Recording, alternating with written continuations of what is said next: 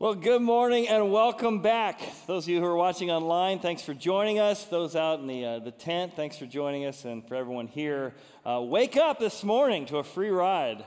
I love the opening of that song, the idea that mountains are high and valleys are low. It's a great analogy for life. And I don't know about you, but I like the mountains are high moments a lot more than the valleys are low moments. Yet today we're going to discover that sometimes there's these critical moments where you have to go into the valley in order to get to the next mountainside.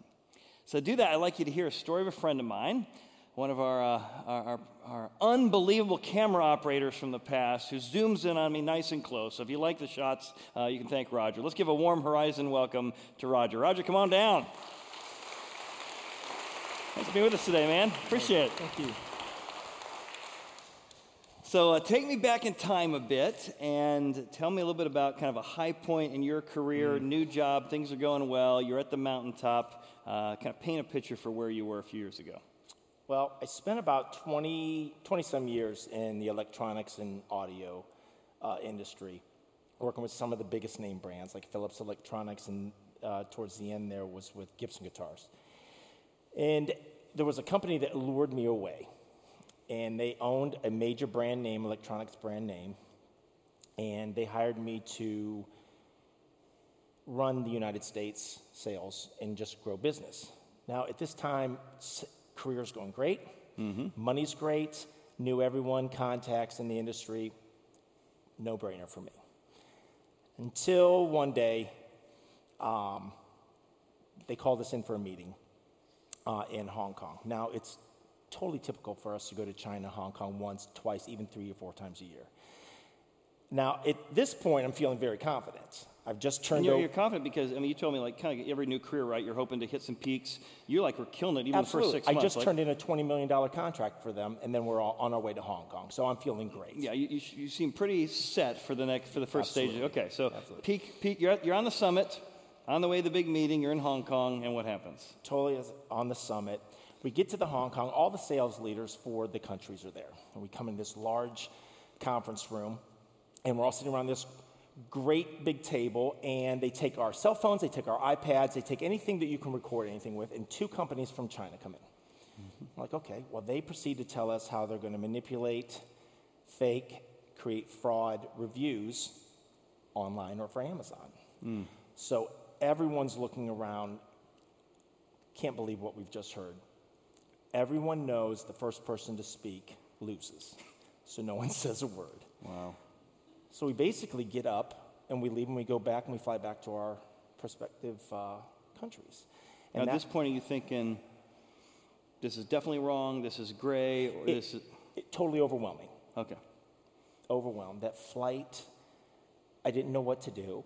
So all I did was pray for the next 16 hours. Hmm. Like, what do I do? I'm conflicted. Now, the stakes at this point are extremely high. If you get caught, you're fired. Your reputation is horrible. I'll never get another job in the industry. I'll never make the money I'll, I'll make again, let alone the legal things that could occur. Sure.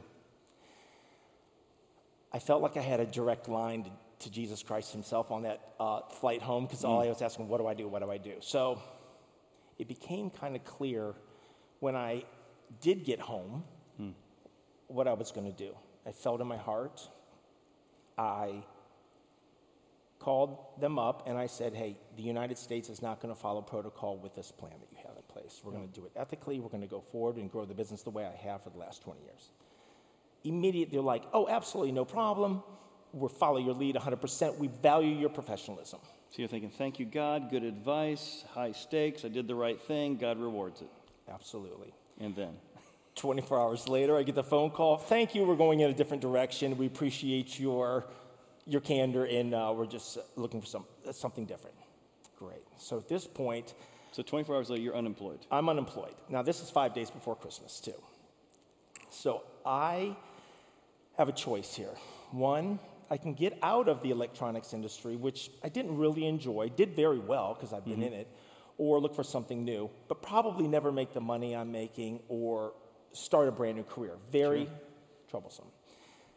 So here's where kind of I start looking like hindsight mm. backwards, it, and I didn't realize that till a year and a half later. But um, over a year ago, I interviewed with a company, mm. and turned that company down, Yeah. basically. And I was looking on LinkedIn. I'm sure you've heard of it. Oh, yeah. And I saw a, a now a friend or a contact of mine, and I said, "Hey, I saw you um, creeping in on my LinkedIn profile. How's business going? What have you been up to?" It wasn't 40 minutes later. I'm on a phone call with four of the board members, and they're asking me how everything's going. We were surprised when you turned us down over a year, a year, year and a half ago. Would you consider coming to work for us again? So now I'm starting to think this is a sign. Oh, right. In an industry to where it's caring for people, making sure teachers through all over the United States are covered with uh, personal finances, all the way from insurance, all the way to uh, everything they would need to sustain and make sure their life is protected. Yeah. I said yes. And from that moment on, I have never been more fulfilled, happier, excited about going to work, hmm. loving the company I'm with. And when we had our national sales meeting last month, they opened with a prayer. It's a Christian based hmm. company. Hmm. So the money has come. Uh, be- I think when you're doing something you love so much, everything just kind of falls in line. So it's been a great experience for me, just trusting God. Well, how about if you were to make jump in a flux capacitor and go back in time? And so you're at this moment where the stakes are high. You know, if you don't do it, you get fired. If you do do it, you could get caught. You know, don't want to have your resume scarred with only being in this company for six minutes, you know, six months, whatever it is. So at that moment when you got this valley you're about to head into, crash and burn, what would you have told yourself then that you only know now? If you could have advised yourself. Yeah, looking back, I would say there's a trust in God. Listen to your heart. Mm-hmm. Do what you love. And everything will fall in line and, it will, and it's going to go your way. Just there's a level of trust there. And when you believe it and it's ethical and you're going forward, mm-hmm. you can't lose. Yeah, so even if there's a short term pain involved, ultimately God worked that together to get you where you are today. Absolutely. Awesome. Can we thank Roger for telling the story today? Thank you, man. Appreciate it.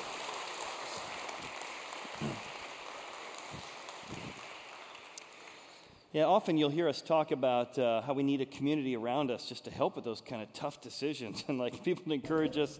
Uh, Roger's been involved in our, in our Ken Kington Authentic Manhood program for, for many, many years now. So if, if he's someone you want to connect to and just see if maybe talking business and talking life is something helpful to you, because we all go through moments when, boy, you're at the top of your game, but man, you got a valley in front of you and the stakes are high, the temptations are high, and we need people to come around us.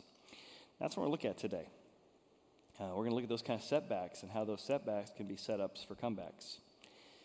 Isn't that what we all want? I mean, we're all going to have setbacks, right? That's going to be given. But it's like, how can I really have confidence that this setback could actually be a set up for something good, uh, for, for a comeback from God in my circumstances? Like, if I could know that, not like, well, that's good for him, that didn't happen to me, kind of the naive, wishful thinking over here. I don't want naivety. I also don't want the cynical pessimism that I spiral into out of control, you know, negativity. Is there something in the middle? An unshakable confidence that God could turn your setbacks into a comeback. Now, we're going to look at all three of those words today, and here's my hope. My hope is this will help you when you're facing one of those moments of temptation or moments of challenge, that this will give you the confidence to do what's right. Because God will work it out if you trust in Him. Number two, that you're going to find that there's no wasted pain.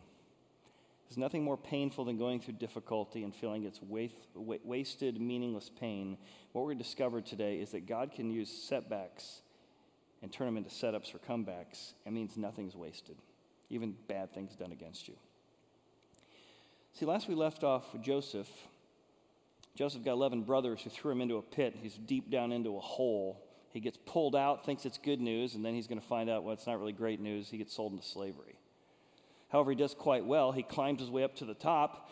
Is at Potiphar's house. He's still a slave, but he's doing incredibly well. He's flourishing. Just things are going well. He's been put in charge of everything. He's learned how to run the business, learned Egyptian culture, learned the language. He has really, based on his circumstances, climbed up to the top of the stack. And yet, and yet at the top of the stack, when he thinks like things are going relatively well, Potiphar's wife takes an interest in him at age 18, 19. She begins to flirt with him. She begins to entice him. She begins to go after him. Cougars is not a modern invention, right? I mean, this is like the ultimate cougar moment. I mean, she is after this guy. He keeps saying, no, no, no, no. He's 18. He's got opportunity. He's in charge of everything. She finally catches him, maybe coming out of the shower, but clearly he's not wearing much because she grabs his robe and says, basically, take me now.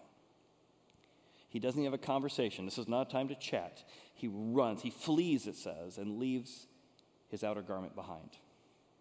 She's humiliated, even though he did the right thing. And he's repaid by trusting God and doing the right thing by being falsely accused of rape by his master's wife. His master confronts him. What do you say? Should I call your wife a liar? And Potiphar has now taken this man who's done the right thing and had him thrown in prison. And that's where we pick up our story. You talk about a setback.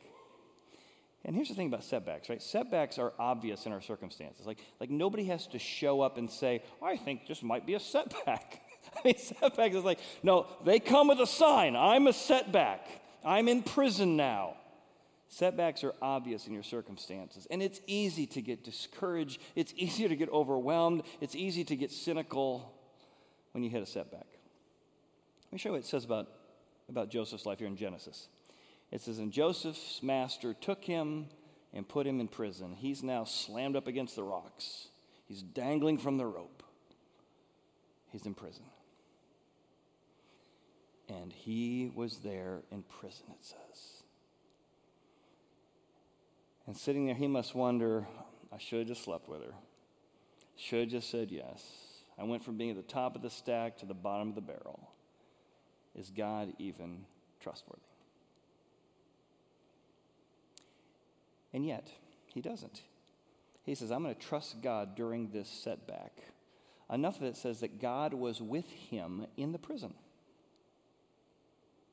Huh. While he's there, he meets two other guys a butcher, I'm sorry, a, a, a, taster, and a baker. They call him a butler, but he's actually the taster for the Pharaoh. So the, the, the taster and the baker show up, and they're in prison. And if you ask them, they would say their setbacks are obvious. what do I mean? Well, they're in prison and the Pharaoh's mad at them. Here's what it says about their circumstances. So he's sitting in prison. He's now sitting there with two other guys. Came to pass after these things, he's sitting in prison, that the butler, the taster, and the baker of the king of Egypt offended their lord, the king of Egypt, the Pharaoh, and Pharaoh was angry with his two officers and chief butler and the chief baker.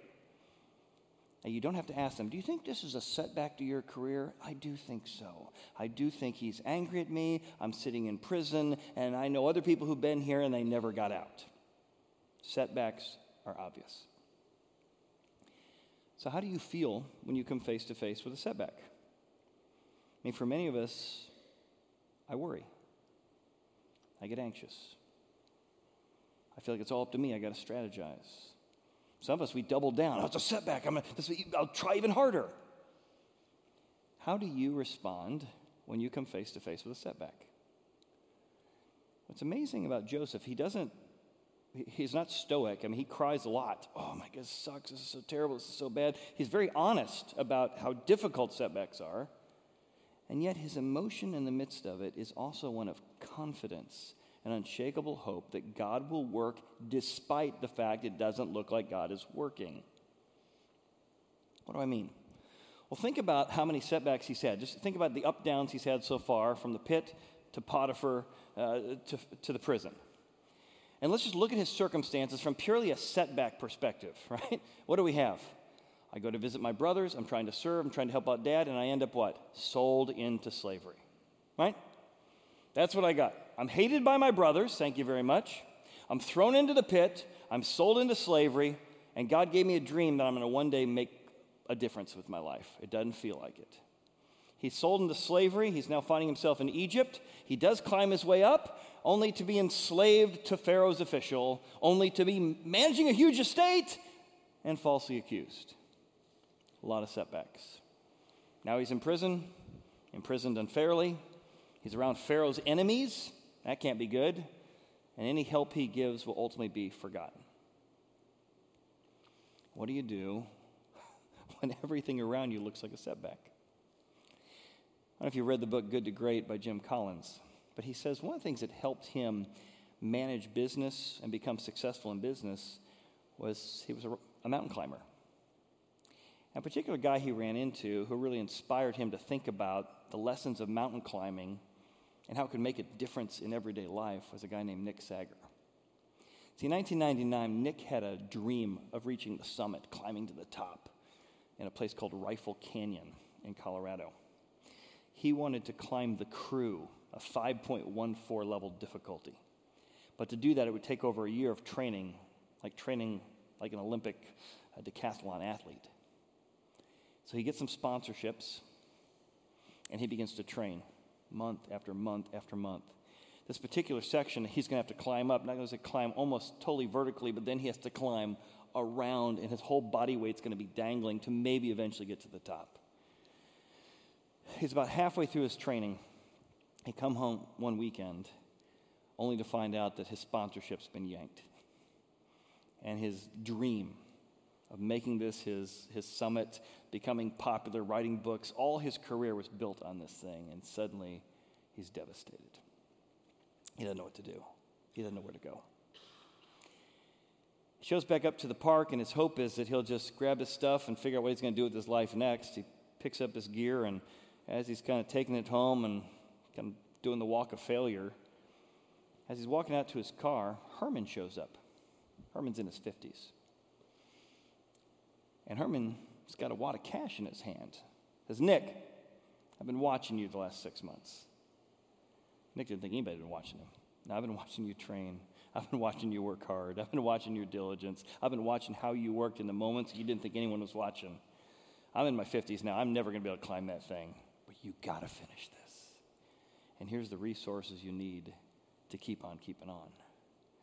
Well, with newfound inspiration, he's got resources beyond himself. He's, he initially said no. He then eventually got talked into it. He says, Well, thank you, thank you, thank you. He continues his training. He's back into his training. and He finally has found a path up through the crew, and he's made his way up, and he's almost about two thirds of the way up there. There's one particular foothold that's just critical to be able to make this critical turn. He's holding onto his fingertips, and as he's just about there, this is going to be the day. I'm finally going to make it. Snap! That foothold breaks, and he dangles down from the rope. It took him months to find this path, and he realizes he's just done. He's just spent. In fact, we called the photographer who took this picture to get permission to show it, who knows Nick. And that's a picture of Nick trying to climb that, trying to climb one of his many parks. He said, My friends came around me and they began to encourage me. They began to inspire me, then say, You can't give up. We're here. We believe in you. You can do this. They began to encourage him, put courage into him, and sure enough, he took one more shot by the time he got trained back up to do it again, it was now winter. There's snow covered. He's trying to claw and climb his way up, now covered in snow. He found another way past that foothold, and he finally, in the snow with his fingers freezing cold, yanked and pulled up and touched the summit with incredible cheers and celebration. And when Jim Collin asked him, What did you learn? he said, I learned a lot of things that have nothing to do with climbing. One, you need resources beyond yourself to be successful. And number two, you need a community to encourage you during those times of setback. It's why we as a church are trying to help you get resources, God's resources, to give you the forgiveness and the courage and the strength you need when you run out of resources, when setbacks come your way. It's why we have small groups.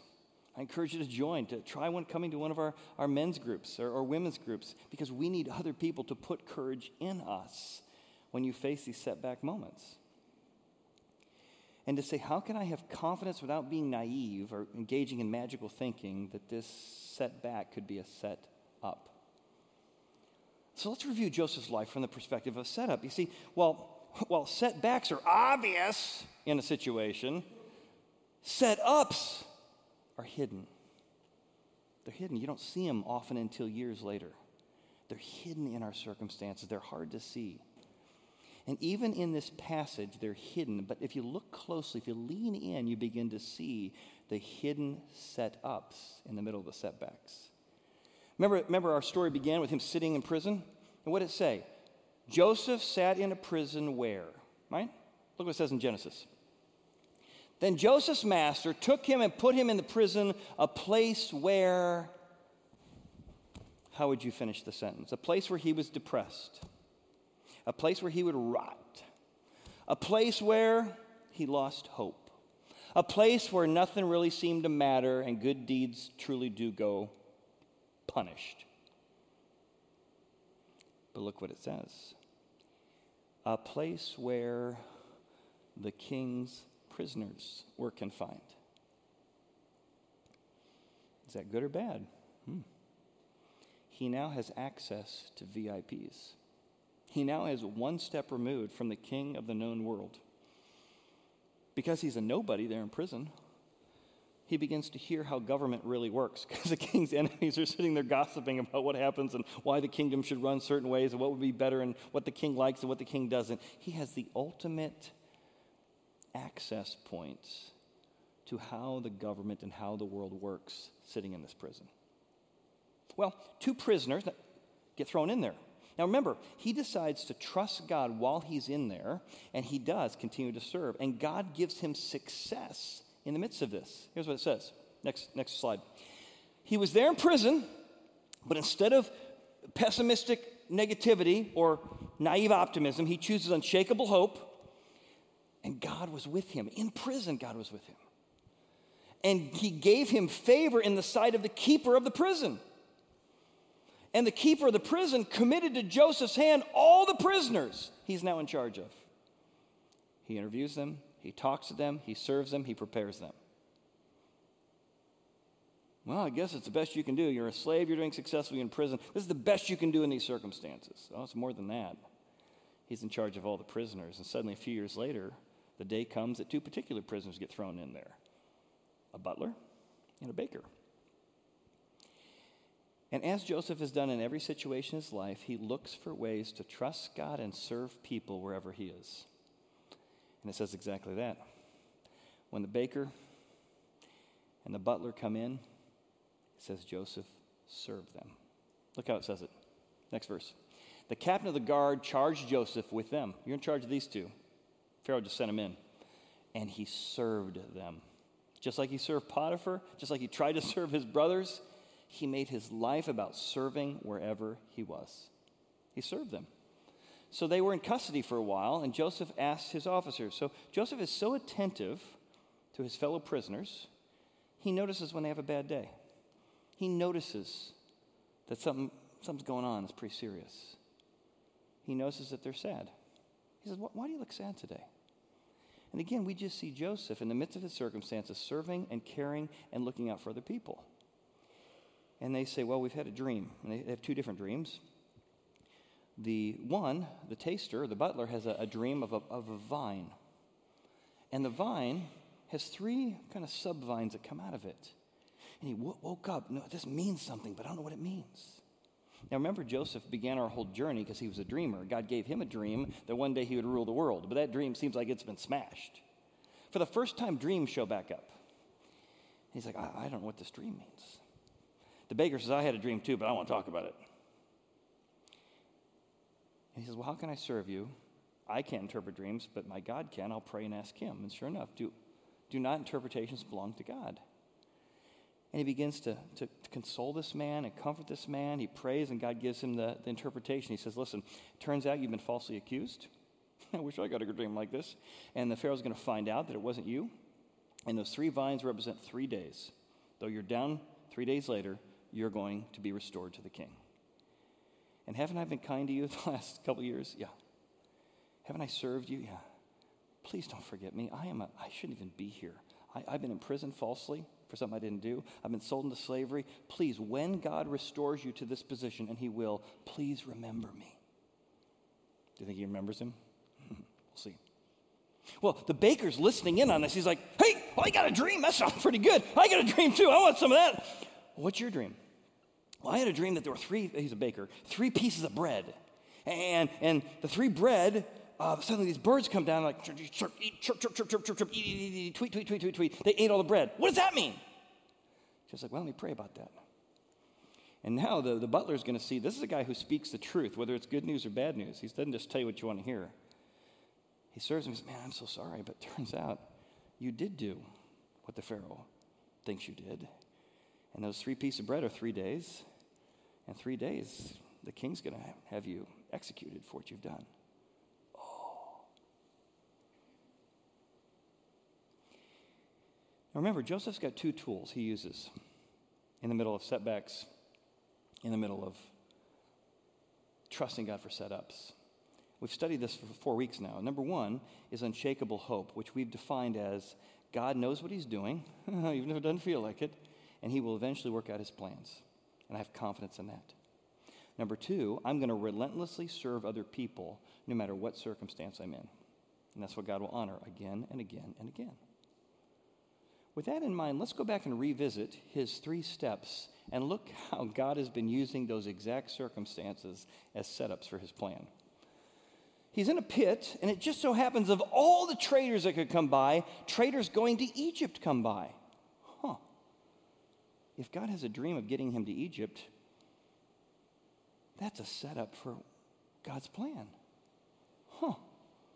Then he gets to Potiphar's house and he doesn't know the language, he doesn't know the culture, but he's going to succeed for many, many years. He's going to be in slavery, but it's going to give him time to learn the culture, learn the Egyptian language. He learns, remember, it's Pharaoh's official. He already knows how the private industry works in association with the government. He's now learning how to manage all of private industry and public ministry and interact with the who's who and all of the decision makers he's going to need by the time the dream is fulfilled. Hmm. Well, certainly there's no setup in prison. Ah, except that now in prison he learns how the officials viewed Pharaoh, how things work around there, and now he's serving and has access to VIPs that a Hebrew and a slave and a prisoner would never have. Do you see it? These setbacks were all set ups for a comeback with God. That's what a comeback is. Comeback is simply a setback turned into a setup in your circumstances. And that's what God has for you, and that's what God has for me. And what if you could have the perspective, the confident, unshakable hope that you could have a comeback? That right now you could list the obvious setbacks in your life, and I could too, and I'd probably cry with you and say, Man, that's terrible, I'm so sorry. But what if in the middle that you could trust that those setbacks would be a, would be a comeback? So, what's a comeback again? Well, let me put it up on the screen. Here's a comeback. They're just setbacks turned into setups in our circumstances. So, he's just interpreted the dream, and sure enough, it's exactly what happens. Look what it says in Genesis it says that he gets restored. The butler gets restored. He restored the chief butler to his butlership again. He placed the cup in the Pharaoh's hand, but he hanged the chief baker as Joseph had interpreted the dreams. Yet the chief butler did not remember Joseph. Isn't that about right? You serve a guy when he's down. You help him when he, nobody else wants to be his friend. You're there for him. You save the world. You tell him his whole life's to be put back on the right track, and they forget about you, right? But forgot him. And then you don't really want to bring up the time that your boss threw you in prison, right? It's not a good time to bring that up later. And Joseph sits there for two full years. And I think they were full years. And then Pharaoh has a dream that nobody can interpret and nobody knows what it means. And in that moment, that butler will go, huh, I know a guy two years ago and in literally 24 hours, he will go from rotting in a jail cell to being washed up and dressed up and standing before Pharaoh, who will ask, Can you interpret my dream of seven big cows moo, coming out of the Nile? Moo. Second one, moo. Third one, eat more chicken. Moo. Followed by seven skinny cows, scrawny ones who come out of the Nile and they they eat the big cows. And nobody has any idea how to interpret this thing. But Joseph's now standing before the Pharaoh. If God can do that in Joseph's life, maybe he could do that in yours. I'll tell you a story about Chuck. Chuck was a powerful, powerful man, and he had made his career ambitions. I met Chuck once about, oh, I guess 12 years ago. And Chuck, uh, his ambition was really just to be powerful, and he made it. He was uh, in the office next to the White House. Chuck was so powerful, he was known as the hatchet man for Richard Nixon. He had a sign actually on his wall that said, When you got him by the hmm, hmm, hmm, you can lead him anywhere. That was the sign on his wall in his office. When the Watergate scandal came down, this man who controlled senators and congressmen and moved, mover and shaker for the whole world, he was indicted and thrown in prison. And in 24 hours, nobody cared about him, nobody came to visit him, he no longer had any power. His life was meaningless, lost and lonely. The CEO of a, a battery company read about him in the newspaper in the middle of all the Watergate scandal. CEO came and visited him at prison. He said, Chuck, it was Chuck Colson. Chuck, uh, God's got a plan for you. You built your whole life not on serving other people, but serving yourself and being powerful and, you know, getting whatever you wanted. But God came to earth through Jesus Christ to die for your selfishness and mine. I'm a powerful person, but I try to be a servant leader because I've met someone, Jesus, who's a servant leader, and I think he could bring purpose and meaning to your life. Chuck Colson, through a whole series of meetings and conversations over the years of his time in prison, became a follower of Jesus. And when he got out from prison, he decided not to go back into politics, but to start something called Prison Fellowship, where he began to train chaplains to go into prisons to give people hope who were sitting in prison and had no meaning and hope. And that's what he devoted the next decade or two of his life to. Put Chuck on the, on the shelf for a second. I called my buddy Mark this week. Many of you might remember Mark Whitacre. Talked to him on the phone yesterday to make sure I had the story right. Mark is in his 20s. He's flying around in private airplanes, got a PhD, doing quite well, thank you very much. But he's stressed out. He's stressed out because he and his buddies are engaging in the largest price fixing scheme in world history. They've fixed the price of corn, which is in everything we buy. 30 or 40 different companies and executives are involved, and they are making a killing but he is stressed out. He comes home one day and his wife is just trying to figure out what in the world's going on. And finally, he kind of breaks the news that he's part of the largest price fixing scheme in human history. Which she says, I love you. I'm going to be here for you. You need to turn yourself into the FBI. Nice talk, honey. And he does it. He walks into the FBI. His movies, uh, his story is told by Matt Damon, plays him in the movie The Informant. He walks in the FBI, and they don't know there's a price fixing scheme going on, let alone they have an informant. He becomes the longest civilian informant in American history working for the FBI. Three years, he takes this stupid lamp with this tape recorder in it from Hong Kong to everywhere else to record it, and eventually 30 executives will be indicted for the largest price fixing scheme in human history. At the end of that time, the FBI has rewarded him, thanked him for the incredible service he did. They never would have got this information. And they say, Tell you what, because of what you've done, everyone else is going to prison for decades, six months for your cooperation. And Mark said, I was so mad at my wife for making me do this. I didn't deserve any time. I said, Not a chance. And I turned away six months in prison. I had my day in court, he said. I got eight and a half years. During that eight and a half years in prison, his wife came with the family every single day, like she promised. 99% divorce rate for those who are in prison. Every day. He came. She came. And about a week in, a guy came to visit him on a Saturday named Chuck Colson. Said, I've been where you are. I've done things you've done, and I found someone who could forgive me and lead me and turn my life over again. Chuck will spend seven hours with him every Saturday for the next eight years.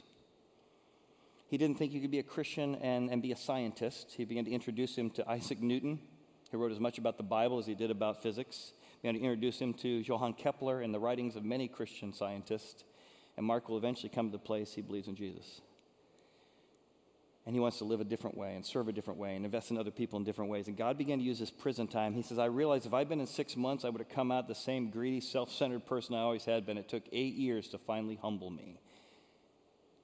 And God used all that seemingly wasted time to turn me into somebody different. He now tours the world and tells people about his story, except recently he began to work for Coca Cola. Not Coca Cola in Atlanta, but Coca Cola Bottling Company in, in North Carolina, which is run by a Christian CEO who pretty much has 17,000 employees, 100 chaplains on staff, and they run their company in such a way that they have spiritual advisors available to people, Bible studies available to people, and they help people find meaning and purpose in the workplace. And God used the prison time in Chuck's life to impact Mark in his prison time to set him up for meaning and purpose. He says, the next 10 years, the impact I'm going to have because of what I learned in prison. Now, that's a comeback, right? If God can do that, not just in Joseph's life out of the Bible, in real people's life in history, I want to encourage you to trust God to be your comeback champion without presuming the now or the how. That's the hard part. Like if I'm Joseph, I get a dream. I'm like, great, I'm going to rule the world now. No, not yet. 10 years later. Ah, but my idea is so good. Not now. You see, if you were trying to figure out how to get Joseph to rule the world in front of Pharaoh, of all the paths I'd take, it never would have been how it happened. Right? Would you? I would come up with that. Isn't that true in life that often, if, if you trust God to be your comeback champion, you're going to have to do it without saying, but God, I don't know how you're going to do it, and I'm not going to presume I know better than you the timing. Because Joseph does stand before Pharaoh, and look at how often he trusts God to be the comeback champion. It just, it just litters his language. You to know what that dream means, Joseph says? I can't tell you. I'd be like, I can tell you, get me out of prison. Interpretations belong to God. I'm trusting God to work here. And Joseph says to the Pharaoh, the dreams of Pharaoh are one. God has shown Pharaoh what he's about to do in the future. And Pharaoh is so impressed with this ambition mixed with humility, this wisdom mixed with servanthood, that he says to his advisors, Hey, can anyone find someone in whom the Spirit of God rests like this kid? Who's 30 now? Then Pharaoh said to Joseph, Inasmuch as God has shown you all this, there is no one as discerning and wise as you. He's unshakable. He's got this unshakable hope that makes people who don't even believe the way he believes say, I want some of that. And the Bible gives more chapters to Joseph than to any other character in the Old Testament as far as narrative because it outlines the ultimate Joseph.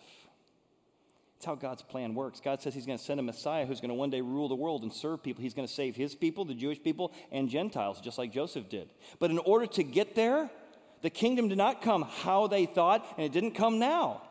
Jesus came, and He too was rejected by His brethren. He too was thought to be dead. He too was later found to be alive. You remember those dreams? Three days you'll be raised up, three days you'll be restored. Hmm.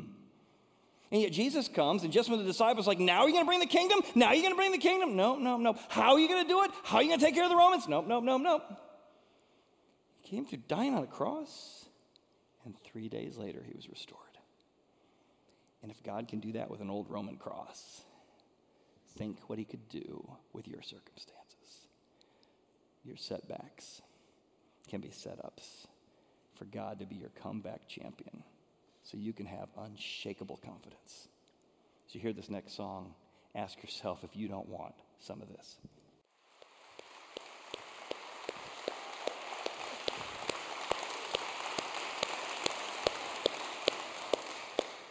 If you knew that God could use all the good stuff and bad stuff in your life and use it for good, what kind of confidence and championship would you live life with? We give you a chance to pray, and then we get two more weeks in this series as we dig into how the power comes of rethinking about these, these, these waiting times in your life next week, and ultimately the week after. How do we forgive those people who put us in that prison? Let's pray together. Maybe you want to pray. Say, God, I want some of that. I want unshakable confidence that you are with me.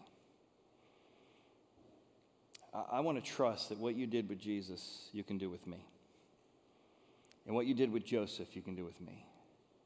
Forgive me for living for self. And give me the confidence that you are with me in my current circumstances. I'm trusting you for a comeback. In Jesus' name, amen. I hope today gave you hope. Hope you enjoyed it and had some fun. And we look forward to seeing you next week as we learn how to wait well. See you next week.